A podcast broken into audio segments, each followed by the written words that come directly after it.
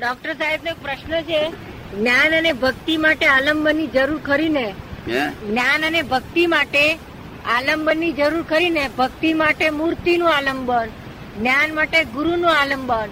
આ વિશે જરા સમજાવો કે છે. આ જે જ્ઞાન ભક્તિ છે ને ગુરુ નું આલંબન ને ગુરુ ગુરુ સદગુરુ જોઈએ સદગુરુ. એ સદગુરુ એકાદ લાખોમાં એકાદ ગુરુ, લાખ ગુરુ ભેગા કરીએ તો એકાદ સદગુરુ હોય.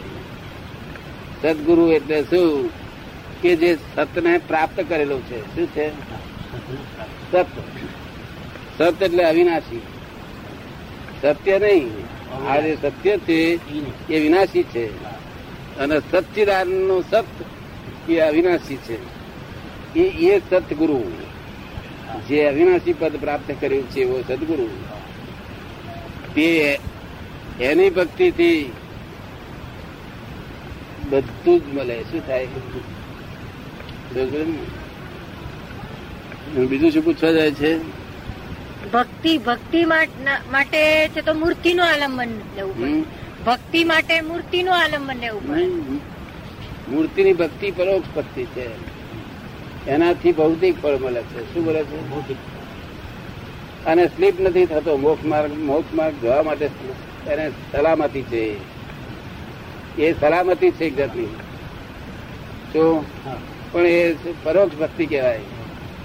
એનું ફળ શું? ભૌતિક હોય. પણ પ્રત્યક્ષ ભક્તિ સદગુરુની. જયારે સદપ્રાપ્ત થયો છે એવો સદગુરુ હોય. અગર જ્ઞાની પુરુષ તો જ્ઞાની પુરુષ ને તો શ્રીમદ રાજચંદ્રે કહ્યું કે દેહ સારી રૂપે પરમાત્મા ગણાય. શું કહેવાય? તો એમની ભક્તિ મળે તો થઈ જ ખલાસ એક કલાક પણ એમની ભક્તિ મળી હોય ને, તો અનંત અવતારોને ભસ્મીભૂત કરી નાખે એને જોવા માત્રથી દોષો નાશ થાય છે. એને જોવા માત્રથી દોષો નાશ થાય. છે પ્રત્યક્ષ હોવું જોઈએ બધું. પરોક્ષ ના ચાલે. પ્રત્યક્ષ વિના મળે જ નહીં ને. હે? પ્રત્યક્ષ વિના તો મળે જ નહીં ને. શું કે છે? પ્રત્યક્ષ વિના તો મળે જ નહીં ને. પ્રત્યક્ષ વગર બધું કામ આપને કોનો આપને પ્રત્યક્ષ કોઈનો સંગ થયો હશે ને? આપને પ્રત્યક્ષ નો કોઈનો સંગ થયો હશે ને? મને? પ્રત્યક્ષ કોઈ મળેલા એમ? આ અવતારમાં ના થયો પણ ગયા અવતારમાં હશે ને. આ ગયા અવતારમાં ભેગું થયેલું છે આ અવતારમાં પ્રગટ થઈ ગયું. અને આ અવતારમાં છે તે બધાનું વેદાંત સારી રીતે એ બાજુ ગીતાનો અભ્યાસ, બીજો બધા અભ્યાસ, દરેક સ્વામિનારાયણનો પણ અભ્યાસ કરેલ ચૂકેલો બધા શું કહેવા માંગે છે? બધા હેતુ શું છે? શ્રીમદ રાજચંદ્ર ઉપર વધારે એમના ઉપર શક્તિ વધારે લાગણી. તીર્થંકરો શું કહેવા માંગે છે? બધી જાતના સ્ટડી કરી કરી કરેલા. નાનપણમાંથી કિંચિત માત્ર લોભ નહીં. શું એટલે લોભ નહીં હોવાથી કપટ પણ નહીં. એટલે ખુલ્લમ ખુલ્લું. મારી લાઈફ જ ખુલ્લમ ખુલ્લી. જયારે દેવું થઈ ગયું ને, ત્યારે લોકોને કહી દઉં કે દેવું હમણાં બહુ થઈ ગયું છે. અને ધંધામાં કમાયો હતા તે ગડે કહી દઉં કમાયો છે. જો તમારા ભાગીદાર કે સાહેબ એવું તમે કહી દેશો. ધીરશે ને એટલી જ પહોંચ છે, તો ઓછું દેવું થશે? ધીરતાર વધન. જો, અને આખી લઈ દેવાનું કોઈ એટલે ખુલ્લેમ ખુલ્લું બોલવાની ટેવ પહેલેથી. દરેક વસ્તુ ખુલ્લેમ ખુલ્લી. મારે તો હું બાંકડે ગયો છું ને તે બધાને કહેતો હતો કે આ બાંકડો હું ચોરીને લાવેલો છું. કે આવું ના બોલશો, આવું ના બોલશો. તમે સ્વર માટે બોલું છું. અને ખરેખર ચોરીને લાવેલો છે સ્થિર ચોરીને લાવ્યા હતા? તમે સરકારી ધંધો કરીએ કોન્ટ્રાક્ટ કરીએ. તો સરકાર એક મકાનમાં મલબારી પીડિયા હતા. ત્યાં આરસીસી નાખવાનું હતું. તો સાહેબ કે છે, મલબારી પીડિયા બે રંગ તમે રહી જઈને બે, મારે તો મોકલજો. અને મલબારી સારું શાક છે. તો જોડે ને, તે ચોરી જ કહેવાય ને. શું કહેવાય? પેલા દલાલી આપી આપણે લાયા. તે ઉડતું ઘડાઈને એનું એ કહ્યું તે ઘડતરમાં જ પૈસા પહેરી ગયા. અને ચોર થયા તો જુદા. શું કહ્યું પત્તાયો પછી મેં કરે આવું ચોરીનો માલ થયો. તે પછી લોકોને કહેવા માંડ્યો કે જો આ ચોરી કરીને લાવ્યો છું. તે તે પેલા લોકો કહે પણ આપ ગોચો છો? શાના માટે બોલો છો? આપને આવું ના બોલાય આપનાથી. મેં કહું તમને શીખવાડું તમે બોલો તો તમારું મન બંધાઈ જશે.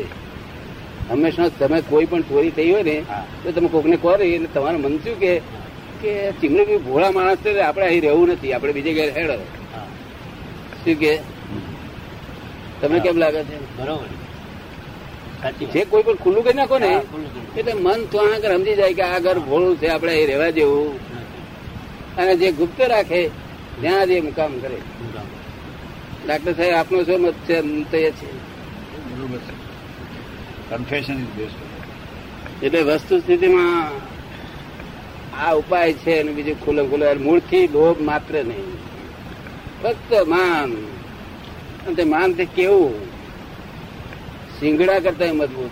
સિંગડું તો જરા કઈ એ કરીએ નહીં, ગરમ કરીએ તો વળે. આ તો ગરમ કરે તો ના વળે. એવું માન. અને કશું મિલકતમાં કશું જ નહીં. હા. સાધારણ માણસ કોમન માણસની જે સ્થિતિ, ફક્ત કુટુંબ તરીકે ખ્યાતિ પામેલું હોય, એનો કઈ અર્થ નથી. મિનિંગલેસ વાત છે. ડાક્ટર સાહેબ, આપ સમજ્યા ને? કુટુંબ ખ્યાતિ પામેલો તો આપડા દાદા કરી ગયા તેમાં આપણે શું છે? તમે સમજો ને? પણ જો માન જો માન કારણ કે લક્ષ્મી ના હોય ને ત્યારે દાદો અંબારે, શું અંબારે? અમારા દાદા આવા હતા ને, ત્યારે પોતાને ના હોય તો ખાલી ખાલી ખાલી હોય ને ત્યારે બહુ જોર કરે. એનું માન ખોટું માન લખેલું એ માન બહુ જ બળતરા આપે થઈ ગયો છુટકારો થઈ ગયો ઓગણીસો અઠાવનમાં છુટકારો થઈ ગયો. અને લોકોનું ઘણા લોકોનું કામ થઈ ગયું. દાદાને પૂછો કે ઋષિ અને મુનિ એ બે માંથી સાધન કોનું ઊંચું કોઈ પણ પ્રકારની ભીખ રહી નહીં.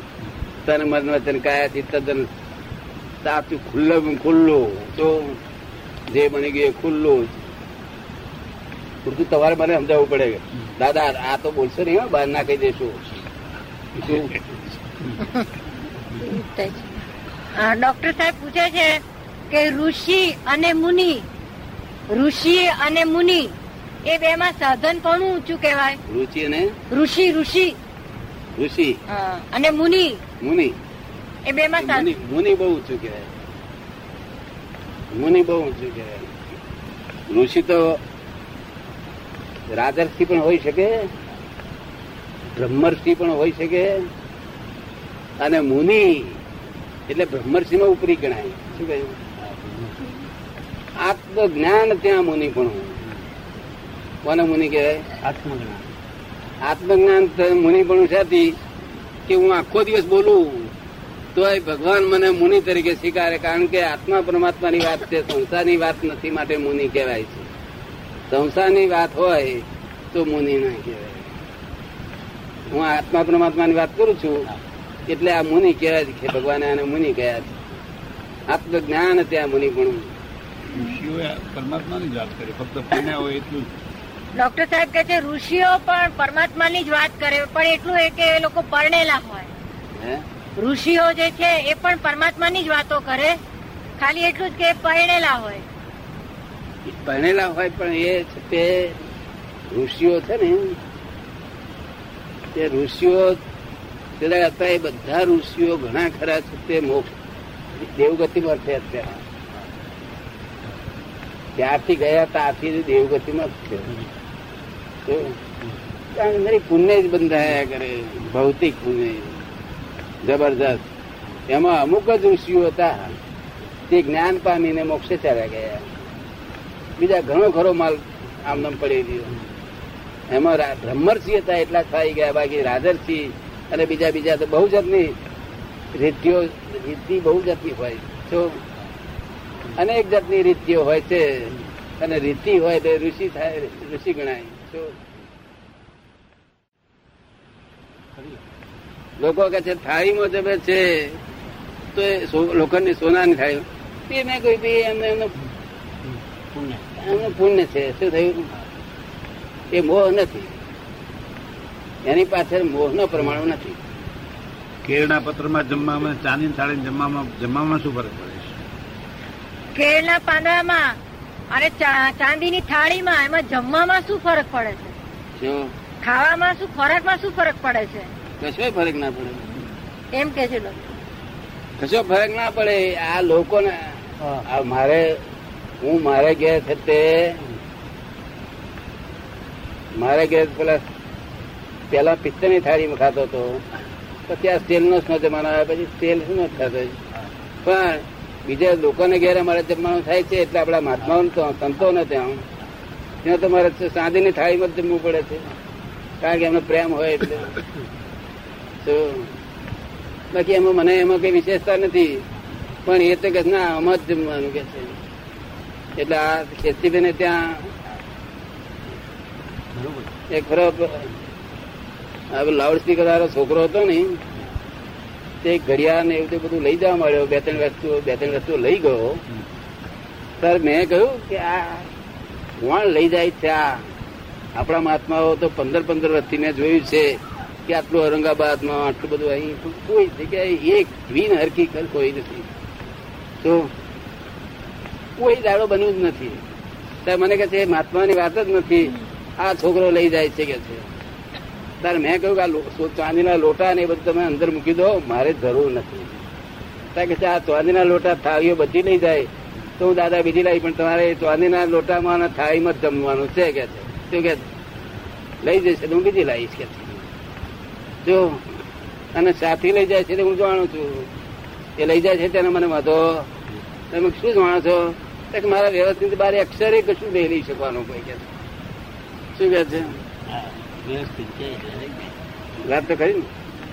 એટલે મેં લોટા બહાર મૂકી રાખો. તમને નહીં જો. મહી મને સહેજ અસર થઈ તો મૂકી દો મહી મને જરૂર નથી. મને તો પથરાવું આપો ને. અને મને તો હાથમાં આપો તો હું ખાઈ રહ્યો છું. અમારે કશું જોઈએ નહીં. અમે નિરીક્ષક કહેવાઈએ જો. ધાતુનો ગુણ શું? આ વપરાશમાં તાંબુ, અમને તો અહીં બેસવાનું બહુ ગમે. અને ગમે બહુ અહીં પણ છતાં અહીં બેસવાનું તમને બધાને ગમે નહીં. તમને એમાં શાંતિ ના રહે એટલે વાર તમે જ્યાં બેહાડો ત્યાં બેસીએ જો. ડોક્ટર સાહેબ પૂછે છે કે આ ધાતુની શું અસર? તાંબુ સોનું પિત્તળ ચાંદી સ્ટેનલેસ સ્ટીલ. કાંસુ આ બધી જે ધાતુઓ છે એની આ જે થાળીઓ ને જમવામાં એમાં બધા એની શી અસરો? હમ? એની બધાની અસરો શું છે એમ? આ હરિઓમ જમવાનું? આ ધાતુઓ બધી જુદી જુદી ધાતુઓ હોય ને? ચાંદી છે પિત્તળ છે સ્ટેનલેસ સ્ટીલ છે કાંસ- કાંસાનું છે સ્ટીલનું છે એ બધાનોમાં જુદી જુદી કઈ અસરો એમ પૂછે છે? હા પણ એ તો એવું છે ને કે સૌથી સારામાં સારું સોનાની થાળી જમે એ તો ઉત્તમ છે. કારણ કે એને કાટ ચડતો નથી આની ફેક્ટરી છે. શું છે?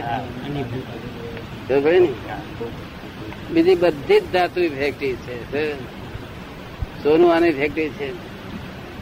પછી સોનાની ઉપર પેલું નવું જે પેલું હોય છે પેલું સફેદ ધાતુ શું એને કે એની મને કઈ ખબર નથી. પેલું મોઘા ભાવની સફેદ ધાતુ આવે છે પ્લેટિનમ શું કે છે પ્લેટિનમ. પ્લેટિનમ. પ્લેટિનમ. તેનું મને ખબર નથી. બાકી સોનામાં સોનાને ઇફેક્ટ નથી થતી આ વાતાવરણની.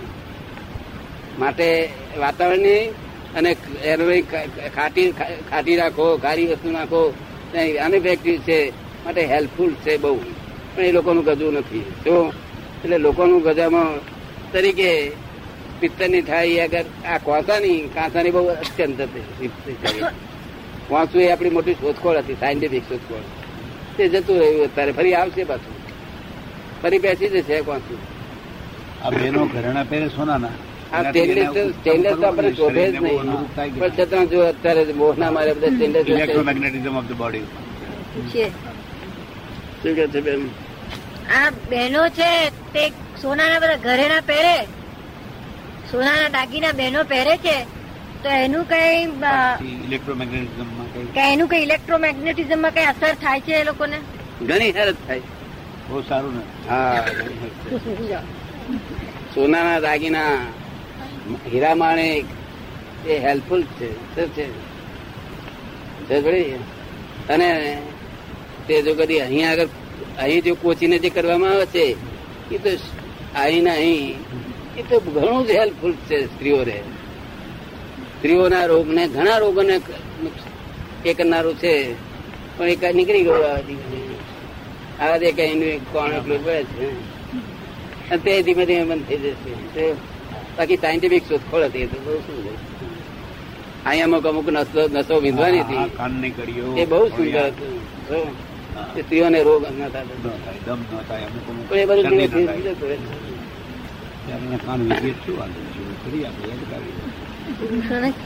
આ લોકો બધા કાશ્મીરી બધા બધા પહેરે છે કે પછી અહીંથી બધી પીનો નાખે છે એના કરતા અહીં બધાને હોલ પડાવી પડાવીને લટકાવી. પાણી જાય બેન. શું કે છે? એ તો કે અહીંયા બધા કાશ્મીરી લોકો પહેરે છે ને એવું કે આ બધું આવું બહેનોને પહેરાઈએ તમે શું વાંધો? સારું કે છે. કાશ્મીરી લોકો શું પહેરે છે? અહીં બધું પહેરે છે મોટું મોટું? કારણો બધા વિધિ ને પહેરે ને બધું? કાશ્મીરી લોકો? હા કાશ્મીરી પહેરે આપણી ભરવાડાનો પહેરે. આપડે ભરવાડો ભરવાડાનો. હા તે બહુ સારું પણ એ તો બહુ ઉત્તમ છે પણ આજે આજની સ્ત્રીઓ પસંદ કરે નહીં. ને? અને પુરુષોને એ વાત પસંદ નથી આવતી. કારણ કે એનો હેતુ માર્યો ગયો છે. આ શા માટે છે હેતુ માર્યો ગયો છે. અરે ચૂંટલો તો એવો કરે કોઈને મારે માથું ફોડી નાખ્યો કોઈ હોશિયારી કરવા જાય ખબર છે સોના બનાવી ઇલેક્ટ્રિસિટી ઇલેક્ટ્રિસિટી અસર થાય છે તો અને નંગાઈ પહેરવાની અસર છે. કોઈ પણ વસ્તુ ઇફેક્ટિવ છે bad or right or wrong પણ બેન પૂછે છે. પણ આ બધું પહેરે તે મોહ ના કહેવાય? આ બધું દાગીના બધું પહેરે તે બધું મોહ ના કહેવાય? ના એ દાગીના મોહ એ મૂળ મોહ ને પોષવા માટે સાયન્ટિફિક હેતુ હેતુ બે ભેગું કરેલું છે. મૂળ તો મોહથી જ થયેલું છે બધું. પણ આપણા સંતો એ બધું આ દેખાડેલી કળાઓ બધી. કે પહેરો સોનું પણ આવી રીતે પહેરો. તો એટલે સુધી કહેતા હતા કે ભયંકર ઉનાળો હોય ભયંકર એ હોય. અને જો કદી ડુંગળી કે ગજબ ગાલીને ફરશો નહીં તો તમને કોલેરા નહીં લાગુ થાય કે. અરે ગજામાં ગાલેલી ડુંગળી આટલું બધું કામ કરે છે તો હાથમાં રાખેલી ડુંગળી કેટલું કામ કરે? અને તો ડુંગળી ત્યારે ખાય તો કેટલું કામ કરે? એ આ બધું ઉડી ગયું છે, આ બધી વાત. ઉડી જાય છે. ચોકની ખાતર ખાવા પછી શરૂ કરી છે લોકોએ. પણ જો સમજીને ખાય ને તો બહુ ભેદ હોય છે.